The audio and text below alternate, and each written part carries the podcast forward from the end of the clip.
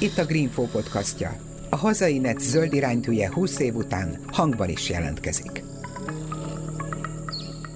Mai beszélgetésünk egyik főszereplője a szerpentinit, mely kémiailag magnézium-szilikát.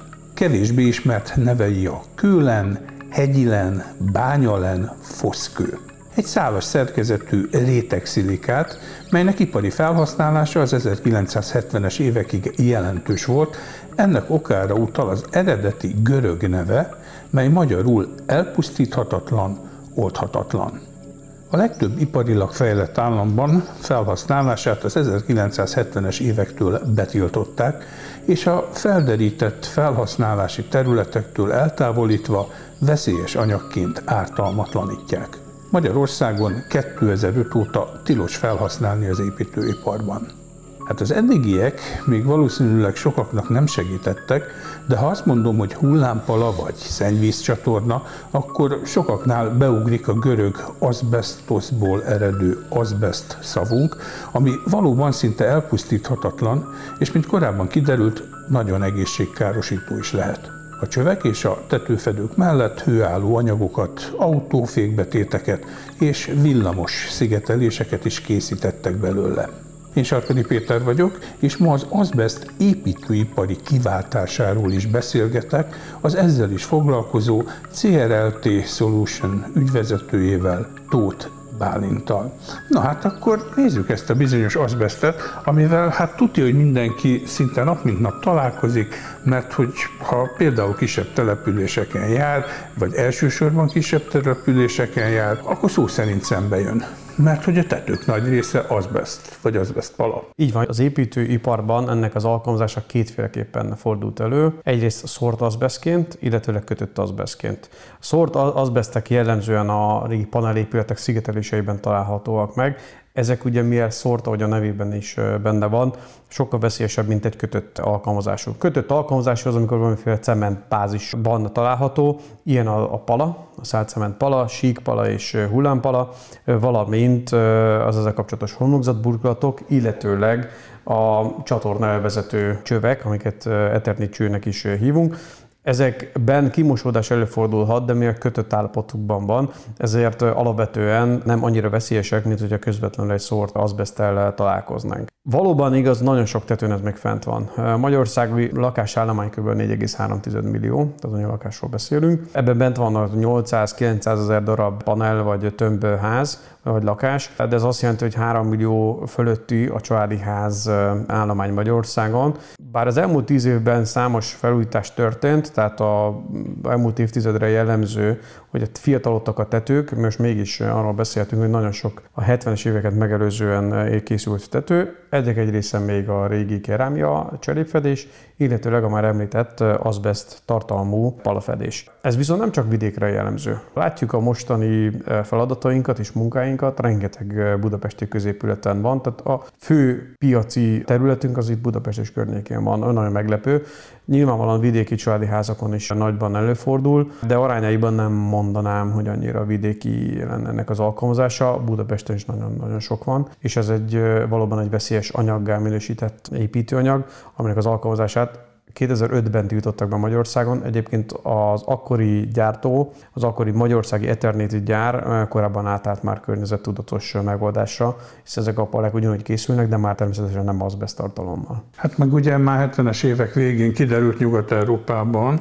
1955-ben. 55 óta már tudjuk, hogy már ugye probléma. A beszállító, úgy képzeld el, hogy 1955-ben derült ki, és a labdában, ahogy mondottam, volt egy gyártási eljárás, ezt eladták különböző országokba, és volt egy belga ág, ez a belga, illetve a német eternit, és ők francia, meg az angol gyárak, és nekik volt részesedésük az olasz gyárban, olaszországi palagyárban.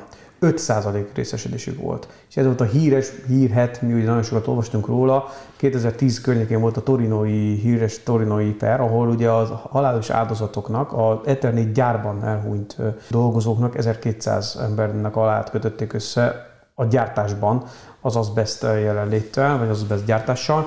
Hiába volt 5% tulajdon része csak a belgáknak, a belga úriember 92 évesen 10 év börtönt kapott, Az miatt, mert tudta 1956 után, hogy milyen anyaggal dolgozik, csak akkor ez nem látott nagyon napvilágot. Ez a perot elült, óriási volt a kártérítést, ki kellett fizetni, most van egy francia per, és van egy belga per, ott 900-an, pont ebben a gyárban 900-an haltak meg, és Magyarországon ugye 2 Eternit gyár van, volt a Nyergesújfalui, ami ma is működik, teljesen újra van építve, homlokzati burkolatot gyárt, tehát építőanyaga megvan, és van egy Zagyvaszánton, az pedig csöveket gyártott, ugye itt már zagyvaszántói perről lehet hallani. Igen, csak az utóbbi időben.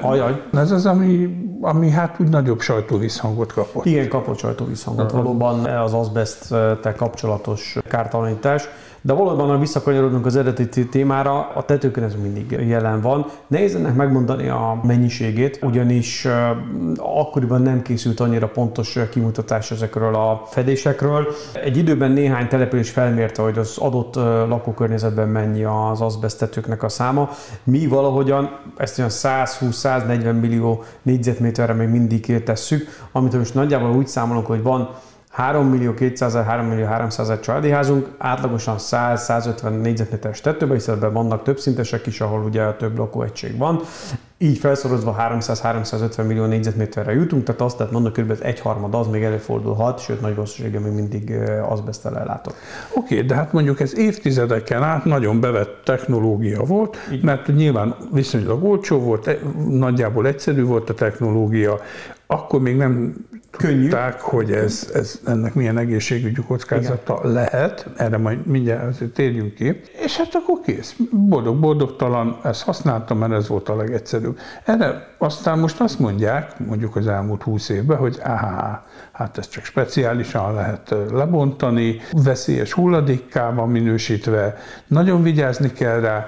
Azt mondja a lakó, aki benne lakik mondjuk egy ilyen kádár kockába, hogy tehát könyörgöm, évtizedek óta itt van a fejünk fölött. Azt eddig se lett semmi bajunk, hát akkor most miért féljünk ettől? Igen, ahogy mondottam, hogy ez kötötten van a termékben. A régi Eternit paláknak a jellemzője pont, ahogy említetted, az alacsony ár miatt, ezek bevonat nélküliek voltak jellemzően, így a kimosódás sokkal jelentősebb, mint amíg egy bevonatos termék esetében. Ugye még az Eternit palákat összekötik a viharkárral is, hiszen ha jön egy nagyobb jégeső, akkor ugye lyukak képződnek a tetőn. Mi erre azt szoktuk mondani, ez valóban így van, de azért nem csak az elmúlt 5 évben volt jégeső, hanem az elmúlt 50 évben, amióta ezek fönt vannak a tetőn, volt mi olyan jégeső, tehát a palának, tehát a szájcement termékeknek a viharálósága ezáltal nem kérdés, hiszen tényleg évtizedek óta fent van a tetőn. Viszont vékonyodott, tehát folyamatos kimosás van. Most megnézzünk egy palát, ami annó volt 4,2-4,4 mm, ez már valahol 4 mm alatt van, és természetesen ennek a törése sokkal inkább elő tud fordulni egy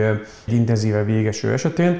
Így a kimosódás okán ez be tud tűnni a talajvízbe is, de azt nem lehet mondani, hogy nap mint nap találkoztunk vele, mert a kimosódás most az 50 év alatt néhány 10 milliméter az annyira kicsi, hogy nem jellemző, hogy ez jelentős egészségkárosodást jelentene.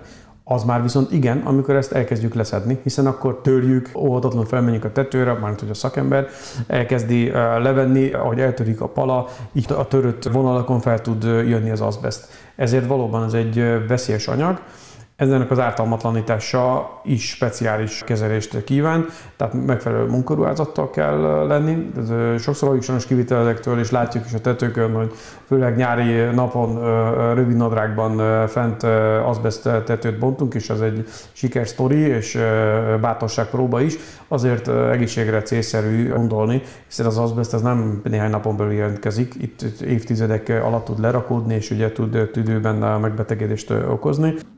Olyan munkaruházat kell hozzá, az elszívásról, pormentesítésről gondoskodni kell, ez vagy egy lelocsolással, enyhe permetezéssel, de sokan ugye egy elszívással oldják ezt meg, és amikor elhelyezik egy konténerben, akkor olyan cég szállítatja el, akinek erre van szállítási engedélye, tehát veszélyes hulladék szállításra engedélye, és olyan hulladéklerakóba kell elvinni, ahol ezek tudják fogadni. Tehát nem a normál kommunális hulladék mellé kell ezt elhelyezni, van Magyarországon minden megyében jellemzően 2-3 lerakó, oda kell ezeket elhelyezni. Jelentős a költség, ezzel nagyon sokan elfedik ezt a problémát. És azt mondják, hogy végül is engem annyira az azbeszt nem zavar, a padlásra nem nagyon megyek, hát végül is erre ráfedek. Különböző, mi csak általában tapítázásnak hívjuk ezeket a felújításokat, amikor különböző tekercses... gyakorlatilag bituminozom. Igen, nem akarom... Szerencsés esetben mondjuk a mohák megtelepednek rajta. Lemossák, jellemzően letisztítják és ráragasztanak egy jellemzően tekercses, tehát bitumen lemezt,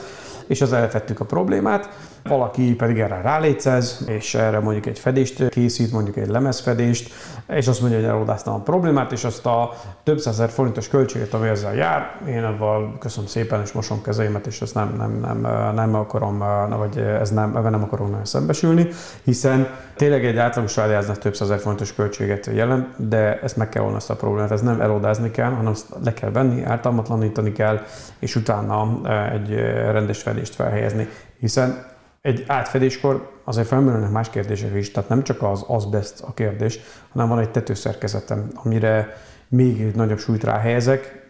Visszatérve az azbestes palának, a 70-es évekbeli alkalmazása az egyszerűségén túl az alacsony súlya miatt is nagyon preferált volt. Hát gyakorlatilag ezek azok a szürke trapéz, vagy négyszövetű rombusz lapok, amiket csak úgy piffoda kellett. Igen, három szeggel ezt rögzítették, feltették, köműves is fel tudta helyezni, akkor sokkal nagyobb vagy meredekebb hajlásszöggel épültek a házak, tehát a víz visszafolyásnak kisebb volt a kockázata, ma ugye szeretjük a hajlásszöget csökkenteni, itt már más előírások vonatkoznak a tetőépítésre, tehát onnan az egyszerű volt felhelyezni, alacsony volt a súly, tehát a tető szerkezetet sem kellett nagyon megerősíteni, hiszen most összehasonlításként egy 130 négyzetméteres családi háznak durván 170-180 négyzetméteres tetője van, de ha felkerítek 200 négyzetméterre, egy cserépfedésnél az nagyjából 10 tonnát jelent, hiszen 45-50 kilót jelent, míg egy palának a négyzetméter súlya 12-14 kg, tehát azért töredék. Így nem kell azt a tetőszerkezetet sem annyira megerősíteni. Most viszont ez egy statikai kérdéssé válik, abban a pillanatban, amikor ez a tetősz hozzányúlok. Meg hát ugye, kifele akkor így megkelek módon valamit szigetelek, de befele attól még tetőtérben ott vannak ezek a pici szemcsék, mert ugye erről nem beszéltünk még, hogy biológiai vagy egészségügyi szempontból miért veszélyes maga az azbest szál. A belélegzése veszélyes, hiszen ez a tüdőbe lerakódik, ez az azbest apró kis szemcse, és ez tud daganatos megbetegedést okozni. Tehát a érintéssel nem történik semmi. Tehát ugye ezek ilyen nagyon vékony, milliméteres kis pici, olyanok, mint az üvegtüskék, vagy egy jégkristályok, és az egyszerűen a tüdőbe puff, beszakadja az rakódik, és hosszú évek alatt. Én azt mondom, hogy egy átlagos családi háznál, ha időnként felmegyek a padlásra, a padlástérbe, ott találkozom a palának a hátoldalával, vagy az udvaron kint, olvasok jó időben, és fúj a szél, ezzel kapcsolatos azbest mennyiség nem olyan vészes. Nem vészes. Amikor dolgozom vele közelről, az már igen. Tehát természetesen az abszolút veszélyes, tehát egy tetőfedő vállalkozásnak erre fel kell készülnie, és nem abba kell belegondolni, hogy igen, most egy adott évben lecseréltem mondjuk 10 darab palás tetőt, nem történt semmi. Abban az évben nem is fog történni semmi, hogy 2, 5, 10 vagy 20 év múlva történik, az már egy következő kérdés. És ugye én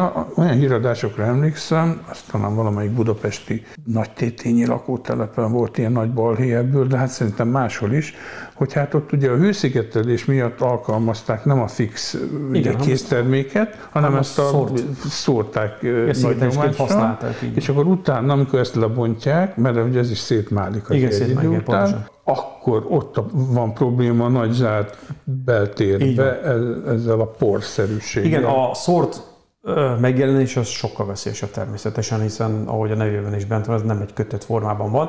Azért használták kötött formában, mert a cementtel vegyítve egy kiváló szilárdságú építőanyagot és jól formálható építőanyagot kapunk.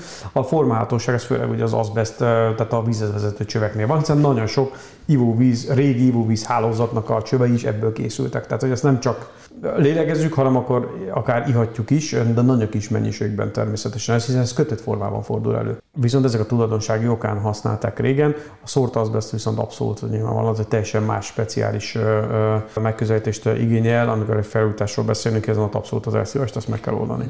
Jó, tehát ez teljesen egyértelmű, hogy ugye 2005 óta már tilos használni, és a meglevő állomány meg szép lassan le kell cserélni, hát ez nyilván ugye mindenki pénztárcájának a függvénye, de hát egyre inkább az is rákényszeríti az egészségügyi aggályok mellett az embereket a váltásra, hogy az energiaárak miatt ugye szigetelni kellene a tetőket, most már ugye, ha lehetséges, akkor a napelemet is föl kell rárakni, és akkor ez megint csak statikai kérdés is. Akkor mondjuk az a kérdés is felmerül, hogyha tudjuk, hogy azbesztes a tetőnk, akkor mennyi plusz pénzbe kerül ennek a szakszerű megsemmisítése, vagy lerakóba elhelyezése? Igen, a lerakóba való elhelyezést nincs más, nem? Tehát mi vezettük be először kb. 10-12 évvel ezelőtt azt a szolgáltatást, hogy mi... Ez a CRRT szolgáltatás. Igen, illetőleg mi már régóta vagyunk fiatalok, és azt megelőzően egy építőanyag tetőfedéssel foglalkozó gyártó cégnél vezettük be ezt a szolgáltatást. Magyarországon egy olyan hulladék lerakóval, aki begyűjti tulajdonképpen az azbesztes palát, big bag zsákokat helyezünk ki az ügyfél kérésére, ők abba begyűjtik, már hogy a tetőfedő, és akkor utána megtörténik ennek az elszállítása és annak a hivatalos ártalmatlanítása. Nagyságrendileg úgy kell számolni, hogy elszállítással együtt olyan 120 és 150 forint között van a kilójának az ártalmatlanításnak, amit felvetítek ebben 12-14 kilós súlyjal, akkor kijön egy olyan szám, és az hogy a 200 négyzetméterről beszélünk egy átlagos trádiáznál, ami ezzel meg tudja viselni már a pénztárcát, de ez egy szükséges, tehát ezt nem lehet... Tehát ez ilyen milliós tétel? Egy milliós tétel körül lehet. Nem most, hogy felszolom 1500-szor, általában milliós tétel nincs is, de mondjuk egy 5-700 forint egy átlagos trádiáznál biztosan erre eltöző. Ezt egyébként ellenőrzik? Nem is tudom, hogy melyik hatóság. Hát vannak városi legendák, amely szerint felújításkor természetesen azt nézik, hogy ennek az elhelyezéssel megtörtént-e, hiszen az elhelyezéskor, amikor bekerül a lerakóba, és hogy még egyszer mondom, ez nem minden kommunális hulladék lerakóba lehet elhelyezni, van, akinek erre van engedélye, speciálisan kell különíteni, hiszen ez veszélyes. Így van, pontosan. Erről egy úgynevezett SZ-jegyet állítanak ki, ami azt jelenti, hogy ő elhelyezte annak megfelelően, és visszaigazolja az ügyfélnek, hogy én az adott építkezésről x kilogramm mennyiségűt elhelyeztem, és kiállítja, hogy ennek az ártalmatlanítása megtörtént. Van erre vonatkozóan hatóság, aki tudja azt ellenőrizni, hogy igen, ott volt egy tetőfelújítás, emlékeik szerint ez egy palatető volt, mi történt vele, tehát néhány esetről hallottunk, amikor ezeknek az ellenőrzése történt, ez nagyon csekély egyébként, de ez ne bátorítson senkit sem arra, hogy ezt különböző hétvégi telken, régi emésztőgödörben, vagy bárhol máshol illegálisan, vagy nehogy Isten erdőszélen ezt elhelyezze, ennek meg kell oldani a szakszerű helyezését, és ami nagyon fontos, és aláhúzandó, hogy ez ne is takarjuk ezt a problémát, tehát ne fedjünk rá, hanem ezt el kell onnan távolítani, és egy új tetőt kell építeni. Oké, tehát akkor szabályszerűen én elviszem egy hivatalos lerakóba, ahol mi lesz a sorsa? Kész, deponálják, azt csók, ennyi. Igen, pontosan. Ki tudja, hány ezer évig ott lesz. Igen, tehát, pontosan. Hogy nincs rá technológia, vagy igény, hogy ezt esetleg nem tudom, hogy feldarálják és újra hasznosítsák? Erre nincsenek ismerteim, egyelőre szerintem igény nincs rá. Lehet, hogy ezt feldolgozzák és valami úton módon használják, erre nem született még, azt mondom, hogy igény, és azáltal a deponálásának a jellemző megoldás. Mert hogy ugye egyéb más építési, bontási hulladék egy részét legalábbis, azt abból újra nem tudom én, beton alapanyag lesz, ahogy változik a világ, berakják. Igen, ahogy változik a világ, természetesen ez az új építőanyagokra is abszolút igaz, hiszen vizsgáljuk az adott terméknek az ökológiai lábnyomát. Ez a régmúltban, vagy a 70-es években ez nem szerepelt abszolút szempontként, most már viszont megjelenik természetesen.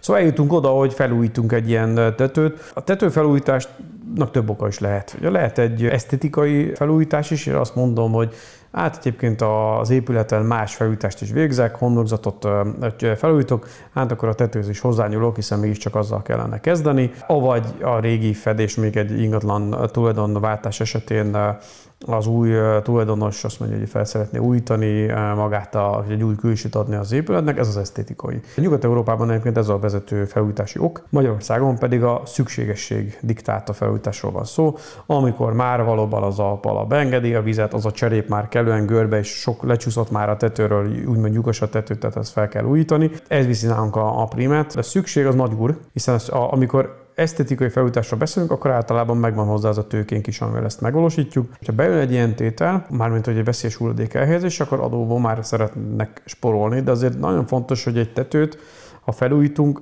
Ez nem egy mindennapi fogyasztási cikk, amit majd egy év vagy egy-két év múlva megint hozzányúlok, nem egy ruha, amit leváltunk, hanem valóban ez egy évtizedekre döntünk egy megoldás mellett. Magyarországon, és egyébként ez lenne az ideális, hogyha ezt elérnénk, mondjuk ott Európában 30-40 évente cseréljük. Nem azért, mert hogy garanciás időtartamai a tetőnek eddig állnak rendelkezésre jellemzően, hanem azért, mert valóban ott már van egy szükségesség, esztétikailag is, vagy éppen egy házátalakítás okán, de ezt ki kellene neki jól bírnia. De amikor hozzányúlok egy ilyen azbesztes tetőhöz, akkor azzal kell kezdenem, hogy mit csinálok a tető szerkezettel, hiszen ez mégiscsak egy 12-14 kilós fedőanyag volt, és még mindig az, már hogy az új környezetbarát pala is ezen a súlynál található. Sokan csak legyintenek, hogy majd jön egy tetőfedő, és akkor ott kicsit megigazítja a szarufát, azt rárakunk egy cserepet, ami 40-50 kg per négyzetméter, az egy jelentős súly teher. Tehát itt a statikai kérdéseket igenis vizsgálni kell, hogy az a tető szerkezet az alkalmas rá, megerősítésre szorul, néhány részen cserére szorul, tehát itt azért sok kérdés felmerül. Tehát ott kell kezdenem, hogy magát a szerkezetet rendbe rakjam. Egyébként a mai kádárkocka, vagy egyéb más családi az állományt elnézve kibírná ezt a fajta többszörös súlyt az épületállomány? Jellemzően azt csinálják, hogy ikresítik ezeket a szarufákat, tehát mellé tesznek, hiszen a szarufa az egy vékonyabb szarufa, ikresítik, besűrítik, és akkor azzal már elbírja.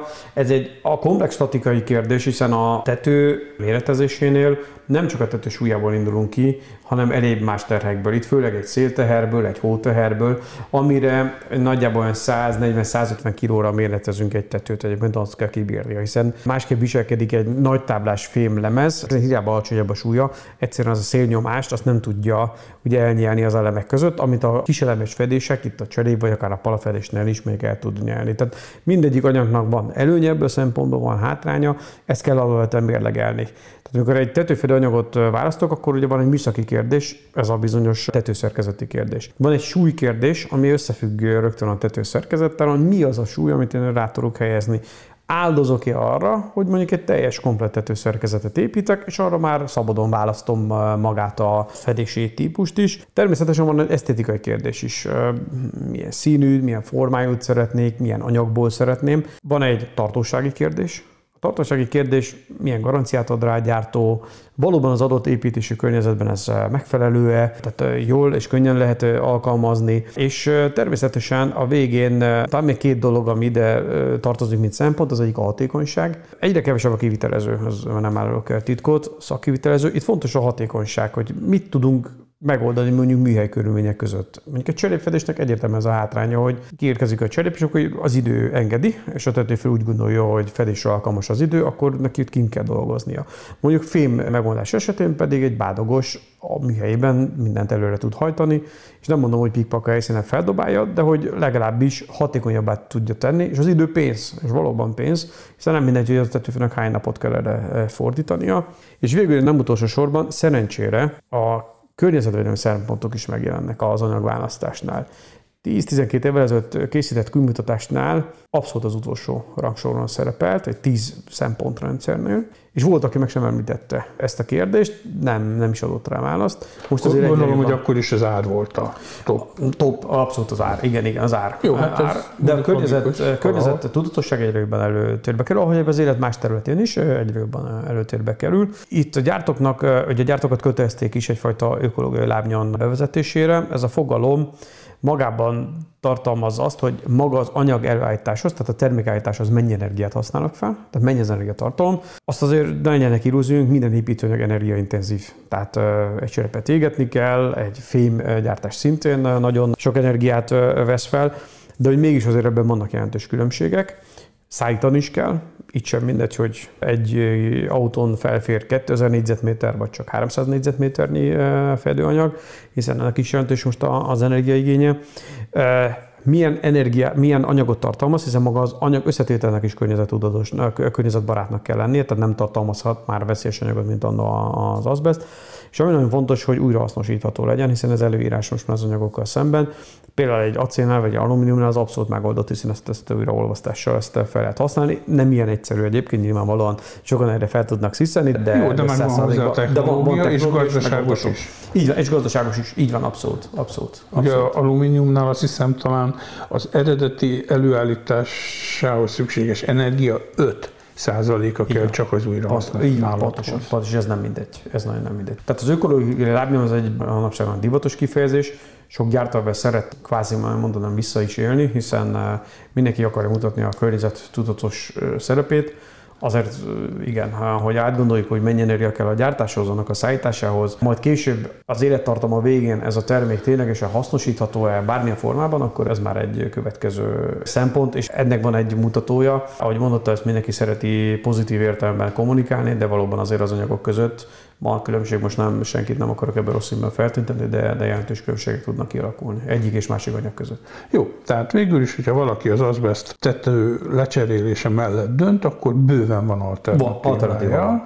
A pénztárca és több más szempont. Pontosan. Statikai, műszaki kérdések, esztetikai kérdések és pénztárca. És akkor mondjuk a legolcsóbb megoldás az, hogy egy hasonló kinézetű ilyen forgalmaztok ti valami Eternit nevű szálcementető fedőt. Igen, az Eternit, ezt a fogalmat csak csalók a dolog, igen. Mert az Eternitet szokták nagyon sokan egyenlőségjel azbeszt. Igen. Ami abból származik, hogy 1880-as évek végén egy osztrák úriember, Ludwig Hacsek találta ki ezt az eljárást, amivel tulajdonképpen egy henger segítségével az azbesztet és a cementet vastagította, és ez a vastagítás végén elértek egy pár milliméteres vastagságot, azt összepréselte, és ebből lett maga a pala. Ezt hívta Eternitnek, mert hogy Eternity az örökké valóságból származik, amit sajnos az azbesztnek, ahogy a felvezetőben említettem, az elpusztíthatatlansága örökké valóságával asszociál, de valójában a kettő, tehát nem az azbeszttel hozzuk össze, hanem a cement és az azbesztnek az ötvözetét hívjuk mi Eternitnek, és Ludwig Hacsek nevezte el. Ausztriában létesített gyárat, az a gyár nyilvánvalóan többször újépítés után még mindig működik, és értékesített ezt a gyártási eljárást. Nagyjából három ág alakult ki, volt egy svájci-osztrák vonal, egy nyugat-európai vonal és egy közép-kelet-európai vonal, amivel ezek a gyártási eljárások működtek. Nyilvánvalóan, aki ezt a gyártási eljárást megvette, ő már átalakította a nevét, hiszen más márka néven jelenik meg most már a pala, és természetesen kijött belőle az azbeszt is, és más cellulóz alappal és természetes rostokkal pótolták az azbesztet, ugyanúgy megadva a terméknek az összes előnyét, hiszen előnye a könnyű, alacsony súly, a nagy biorállóság, hiszen egy nagyon rugalmas anyagról van szó, nem merev, hiába csak 14 kg, egy tetőfedő könnyen tud rajta járni, és ott van, hogy 80-90 kg tetőfedőt elbír, akkor értelemszerűen mondjuk egy hóteherrel sem gyűlik meg a baja, illetőleg a pontszerű terhelése, bizonyos törőszilárdság az nagyon nagy merev, mert egy rugalmas egyébként ebből a szempontból a pala. Tehát az összes anyagét ezt meghagyta. Homlokzati alkalmazása is egyre jobban előfordul, ott pedig egy óriási előny az a könnyű alakíthatósága, tehát könnyen vágható és formálható. De ez, azt gondolom, ez egy külön fejezetet igényel, hiszen ez a divat lett, hogy a tető lefolyik a homlokzatra, az átforduló homlokzatok kategóriája. Itt azért nem árt, hogyha egy anyaggal valósítjuk meg az épületet, hiszen a épületen lévő öregedési folyamat is azonos a tetőn és a homlokzaton. Egyébként van három alkalmazási területe. Az egyik alkalmazási terület középületeken jellemzően előforduló nagy táblás burkolatok. Ezeket már átszerűztetett homlokzatburkolatnak hívjuk. Az átszerűztetett homlokzatburkolat az azt jelenti, hogy a falazaton kívül lévő hőszigetelés és a burkolat között van egy légrés, egy 3-4 cm-es légrés, amely segíti egyrészt az épületnek a hőmérséklet szabályozását, valamint kifelé jövet, a párát elvezeti. Élettartamában sokkal hosszabb, mint a vakont homlokzatok. A felületében is sokkal tartósabb, tehát az időjárás okozta koszolódást jobban tűri. Szerelt homlokzatként többféle megoldás van, szinte van kerámia, van szálcement, van alumínium, tehát lemezből is ez készül. A szálcementnek ez egy nagyon erős piaca, nagyon sok helyen elterjedt, szerencsére most már Magyarországon is. Középületekre nagyobb táblák illenek. Családi háznál az úgynevezett sávos homlokzat burkolatok, amiféle egy skandináv megjelenés, az az átlapolt, illetve lambéria fedéshez hasonló kivitelek érhetők el a választékunkban. Abszolút egy barátságos, meleg megjelenést ad, és egy szinte örök megjelenést, hiszen évtizedeken át a színe ugyanaz marad ennek a terméknek. Ez úgymond a második alkalmazás, tehát van a nagy táblás, van az sávos, amiféle családi házakon jellemző. És az egyre jobban előfordul, hogy a tetőn megjelenő fedéskép, palának az anyaga lemegy a homlokzatra is, tehát egy fedésképet látunk. Ez valamikor még szemidegennek tűnt Magyarországon, viszont egyre több helyen ez megjelenik, és szépen lejön a homlokzatra. Nem olyan régen pont ennek egy hullámpalás változata a Visegrádi Épháza versenyen díjat kapott. Tehát egy abszolút új megjelenésben mutatja meg a szájcementet. Ahogy mondottam, az alacsony súlya, könnyű beépíthetőség és alakíthatóság okán ez egyre jobban teret nyer ismét. És akkor ez a légrés, amit mondtál, hogy van egy 3-4 centis légrés, ez akkor nyilvánvaló, hogy le van úgy hermetikusan zárva, hogy a kis kedvenc rovarocskáknak ne legyen élettér. Hát a hermetikusan nem ismert, ugye pont azért, hogy átszellőztetett, tehát hogy mögötte cirkuláljon a levegő, de van egy rovarrács, így van, amivel nem tudnak beköltözni, de senki nem tud bemenni, és szépen mögötte tud cirkulálni a levegő, és ezáltal kellő hőmérsékletet biztosít az épületben is, tehát energetikai hatékony, valamint az épületben lévő párát, ahogy kijut a falazaton és a szálas hőszigetelésen túl, az szépen ott el tudja vezetni. Tehát erre kifejezetten alkalmas. És ezekre a szájcement termékekre mennyi a garancia?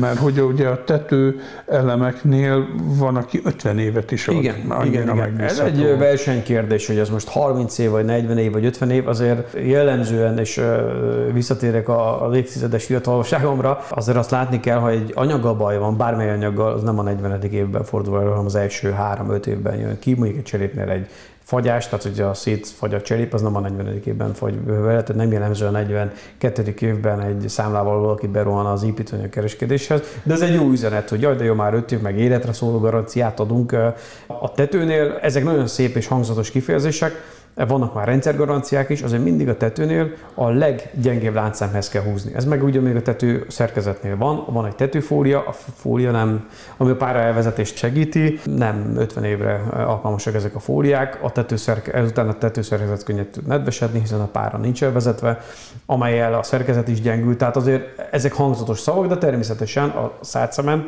gyártó cégek is felzárkóztak, ez a több évtizedes garanciás időtartamhoz 30-40 év garanciával érhetők el, illetőleg gyártófüggő, illetőleg megjelenik most már a felületi garancia is, amiben ugye az állandóságot és a tartóságot kívánjuk mutatni. Tehát alkalmazásuk, én azt szoktam mondani, hogy régi technológiával szintén, vagy láthatóan 40-50 évet kibírtak ezek a tetők, az új technológiában még többet fognak kibírni, valójában pedig az átlagos 40 évnél azért már a csere megérett, és az csak egy esztétikai döntés általában. Funkciójában ezek a termékek tovább bírják, mint ahogy most is a 30-as, 50-es, 70-es évekből még mindig van bőven tető, és ezek bírják műszakilag, de esztétikailag azért már fel kell őket újítani.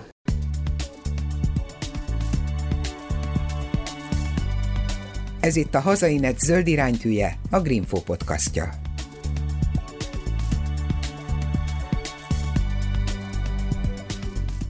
A CRLT Solution az mekkora cég? Ennyien vagytok? Körülbelül 10-en vagyunk a cégben, a külsősökkel, dolgozókkal együtt, akik ugye a műszaki tanácsadást és számolást végzik el nekünk. Mi alapvetően a több évtizedes építőipari tapasztalatunkat használjuk fel. Alapvetően tetővel és homlokzatburkolatokkal foglalkozunk, homlokzatokon belül is a már említett átszerűztetett homlokzatokkal. Olyan gyártóknak látjuk el a képviseletét, akiknek Magyarországon nincsen szakképviselete. A nemzetközi cégeknél 2000 és 2010 között minden nemzetközi cég minden országban létrehozott egy kereskedelmi képviseletet, hogy a vevőkhöz való közelsége meglegyen, és akkor le tudja építeni a piacát. Sok anyagnál ez működött, a legtöbb esetben pedig egy adott növekedés után megállt, és nem érte azt a nagyságrendet, amit mondjuk egy multinacionális cégközpontban elvártak. Ezután jött a régióképzés, ez a 2010 és mondjuk 2018 között sok cégnél lezajlott. Azt mondják, hogy egy esernyő alá betesznek egy régiót, és akkor egy régióvezetővel működik. Közép-Kelet-Európa. Közép-Kelet-Európa, Dél-Kelet-Európa, attól függ, hogy mekkora piaci méret, tehát ahhoz igazítják. Majd ezután jöttek a klasszikus export szervezetek, ahol azt mondja, hogy multinacionális cég központja, létrehozok egy X főből álló, néhány főből álló export szervezetet, akik az a dolga, hogy a nem prioritásban lévő országokat látogassanak, keresen kereskedelmi partnereket, akik ellátják a márka képviseletet. Így látjuk el így Magyarországon mi is, hiszen nagyon sok cég elhagyta Egyébként még a pénzügyi válság okán is, utána volt egy óckodás, nem szerettek volna visszajönni sok-sok gyártó, és ezeknek látjuk mi a képviseletét. Nem bárkinek, aki bekopog hozzánk, hanem azok, akik minőségi anyagot képviselnek, tehát ismert márkanevekkel foglalkozunk, és kizárólag a tető és a szerethomlokzat területén. Ez azt jelenti, hogy döntően nyugat-európai cégek? Igen, kizárólag. Minőség, tradíció. Igen, pontosan. Tehát nem új alapítású cégek, a legfiatalabb cég, akivel dolgozunk, ő is most 50 éves egyébként. Tehát ő a legfiatalabb, aki alumínium területen dolgozik, adott piaci területen, főleg Nyugat-Európában piacvezetőként is tevékenykednek, és ebben a régióban pedig kereskedelmi partnerekkel mind velünk dolgoznak. A márka képviselet az egy súlyos dolog, és azt szoktam mondani, ez nem egy átlag közép vagyunk, hanem hát több. Nekünk feladatunk mondjuk középületek esetében az építészeknek segítséget nyújtani. Nem szeretem a látogató szót, mert a beteg látogatóz jut eszembe, de az építészek nem mondható természetesen, de segítünk a modern új anyagoknak a bemutatásával, csomóponti rajzban, műszaki tanácsadásban, teljes konszignáció készítésben. Ez főleg egy homlokzatnál az egy erős munka, hiszen valóban azt jól ki kell osztani ezt a homlokzatot, hogy esztetikus is legyen, de hatékony is legyen annak a kivitelezése. Természetesen képviseljük ezeket a brandeket különböző vásárokon, fórumokon, szemináriumokon, és tanácsadást adunk, tehát egy magánszemély felhív bennünket, és szerencsére egyre többen keresnek bennünket, hogy na, mit csinálják a régi palatetőmmel, akkor miért mondjuk egyébként mit lehet ezzel kezdeni, milyen megoldások vannak rá, és segítjük a már említett műszaki tanácsadáson keresztül, mintaküldéssel, képzéssel, tehát sok mindent végzünk el. Ezt akarja valahol a márka képviselet, és nem csak úgymond kávét iszünk az irodában, és várjuk, hogy valaki bekopogjon hozzánk. És mindezt 10 emberrel? Igen, abszolút, igen, mert hogy az alkalmazási területük ezeknek az anyagoknak főleg középület. Ott viszont nagyon nagy számban vagyunk. A középületeknél nem olyan gyors a lefutás, mint egy családi háznál, mire ott egy építész eljut a gondolatig, hogy mit is szeretne megvalósítani. Utána, mire az engedélyezésre kerül, majd kiírásra kerül, közbeszerzésre, majd megvalósul, itt azért egy homlokzatnál 2-3 év több éves, ugye ezzel nem kell minden nap foglalkozni, ez úgy feltűnnek, eltűnnek, megint aktuálissá válnak, tehát ez nagyon hullámzó. A lakossági alkalmazásnál pedig mi alapvetően azokat a viszonteladó partnereket látogatjuk és támogatjuk, akik az anyaggal foglalkoznak, tehát ők viszont a klasszikus forgalmazók, tüzépek, akik, vagy bádogos cégek, akikkel mi kapcsolatban állunk, tehát ott mi a magánvevővel kevésbé állunk kapcsolatban, nekünk ott az a fő szerepünk, hogy a mi viszonteladóinkat minden információval ellássuk, bemutatóanyaggal, technikai információval, és a kivitelezőket pedig oktatásban részesítsük, hiszen az anyagok változnak, a kihívások változnak, a tetőformák változnak, és ehhez nekünk mindig megoldást kell nyújtanunk, úgyhogy nekünk pedig ott a szerepünk. Egyébként nézek egy magyarországi piacvezető tetőfedő váltott értékesítés oldaláról, körülbelül ekkora létszáma dolgoznak. Mindenki meg azért kell, hogy sok kollégákkal dolgozzunk, mert hogy ez egy műszaki termék, tehát a csomópontrajzolás, a konszignáció elkészítés az tényleg időigényes. És az, hogy itt az elmúlt pár hónapban ez a rezsi csökkentése beindult. Rezsipánik talán egyébként nem a legjobb szó, de hát ez jelzi leginkább a félelmet, aggodalmakat, meg a valóságot. Szóval ez érződik mondjuk a felétek való érdeklődésben? Abszolút. Két irányból. Tudni kell, hogy főleg a magánvásárlói oldalon valamikor pszichológiai döntést is hozunk, hogy mikor ütjük fel azt a tetőt. Tehát egyébként az a tető, mert 40 éve kint van, most egy 39 év múlva újítom fel 42. Az alapvetően egy olyan döntés kérdés, hogy megnézem azt, hogy egyrészt mit tehetek meg, tehát mennyi megtakarításom van, mennyire biztos a munkahelyem, mennyire tudom ezt a beruházást bevállalni. Ilyen esetben, amikor van egy változás, amiben ott a munkai megszűnésének az esélye, ott van a megemelkedett költség, mármint hogy a megélhetési költségek emelkedése, értelemszerűen a beruházások, amik tolhatók, azok nem valósulnak meg. Tehát ezért esik vissza alapvetően a magánszférának a beruházási volumene, míg az állam ugye spórolni kényszerül, és látjuk mi most már sajnos hát ugye most a nagy beruházásokat visszafogták egy részüket. Igen, és visszafogták, ez egy hullámzás, és az elmúlt 7-8 évnek a lendülete után ez jelentősen visszaesik. Valóban, viszont a másik oldalon egy érdekes hatása is van, hiszen beszéltük már az ökológiai lábnyomról. Az ökológiai lábnyomnak az egyik eleme az energia. Termék állítására szükséges energia. Itt azért ha mégis minden gyártó próbálja azt a bizonyos ökológiai lábnyám eredményét azonos szintre tornászni, azért vannak olyan gyártók, amelyeknek az energiafelhasználása sokkal nagyobb. Egy gázár növekedés esetén bizonyos gyártókat... Mert mondjuk ki kell égetni az adott terméket. Igen, például ki kell égetni az adott cserepet, az jelentősen emelkedik. A szállítani is kell, hiszen mondjuk nehéz, tehát a cserépfedéseknél, ugye azért 40-50 kg súlyról beszélve, négyzetméterenként azt jelentős szállítani is. Az a benzinkutaknál érződik a dízelárban. Meg a végén az eladási árban.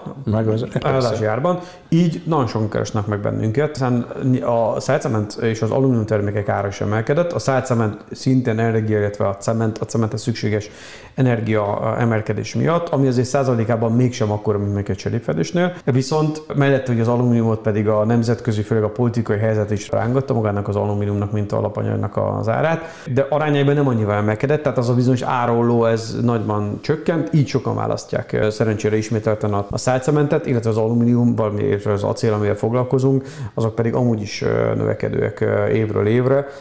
Ennek több oka is van, hiszen ténylegesen a tetőhöz nem kell szerkezetben, nem kell hozzányúlnom. A bádogos tud dolgozni olyan időben is, ami egyébként nem engedi a tetőfedést, de a műhelybe elő tud készülni. Esztétikailag nagyon modern a megjelenése, tehát letisztult, nem hullámos, de egyébként van belőle hullám, tehát hagyományos ízlésvilágnak is megfelelő, de a modern, sík vonalú megjelenést abszolút képviselő termékről van szó. Így szerencsére a volumen szépen növekszik. Értelemszerűen a következők között, mint ahol mindenkinek, minden területen óriási kérdőjelek vannak. Nem biztos, hogy az embereknek... Szárnyaló forintárfolyam? Igen, szárnyaló árfolyam, igen, abszolút, igen.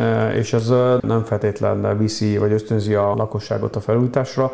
De hát az, ahogy a mostani szituációban nem tudtunk 6 hónap ezelőtt, hogy mi lesz 6 hónap múlva, ez a legrosszabb. Igazándiból engem az érdekelt volna, hogy például a cégek, kis és középvállalkozások, akiknek mondjuk van egy telephelye, ők most belefognának mondjuk egy ilyen, például egy energetikai tetőfelújításba, a szigetelésbe, vagy azt mondják, hogy egyelőre még azt se tudják, hogy lehet, hogy be kell zárniuk az egész vállalkozásukat. Természetesen egy vállalkozás ugyanúgy épül fel, mint csak nagyban, mint a családi vállalkozásunk, vagy a családi költségvetésünk.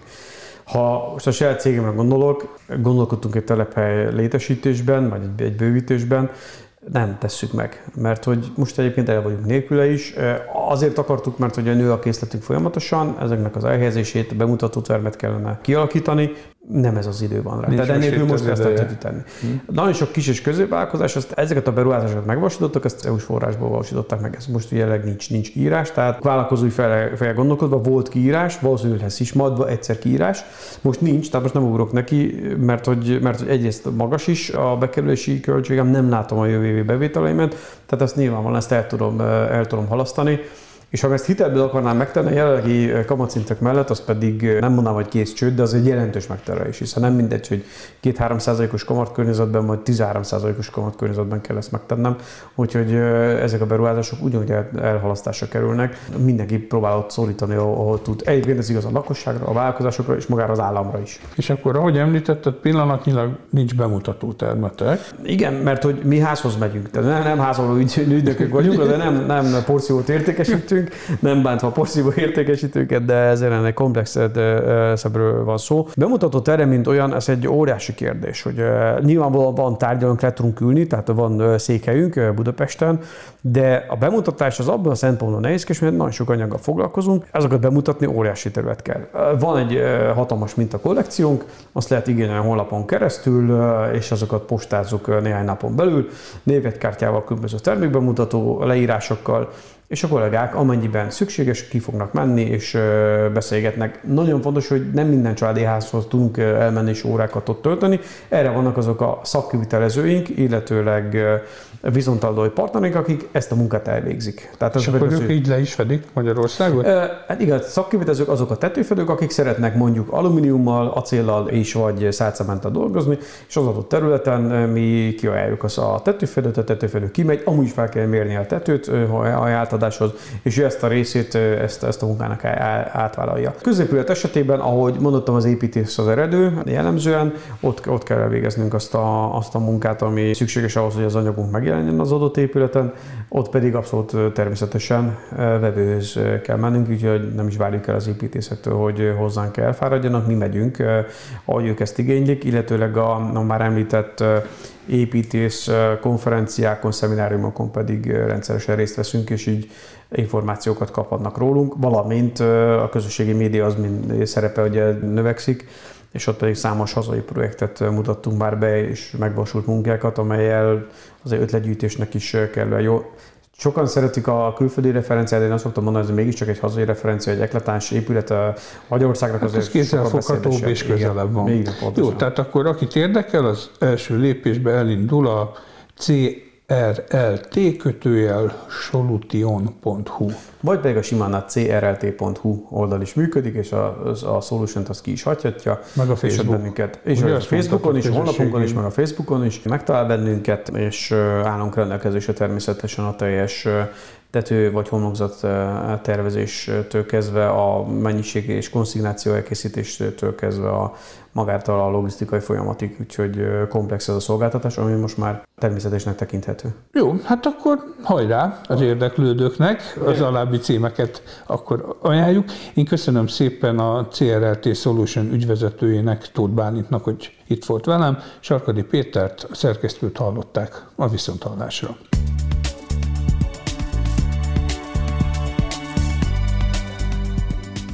Önök a Greenfo podcastját hallották. Ha kíváncsiak a következő részekre is, iratkozzanak fel csatornánkra, például a SoundCloud-on, a Spotify-on vagy az Anchor különböző platformjain.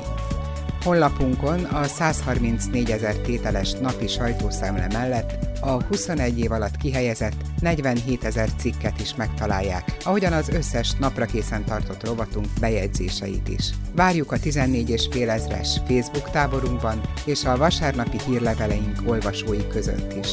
Lehet akár a szerzőnk, és hálásak vagyunk, ha támogatja munkánkat.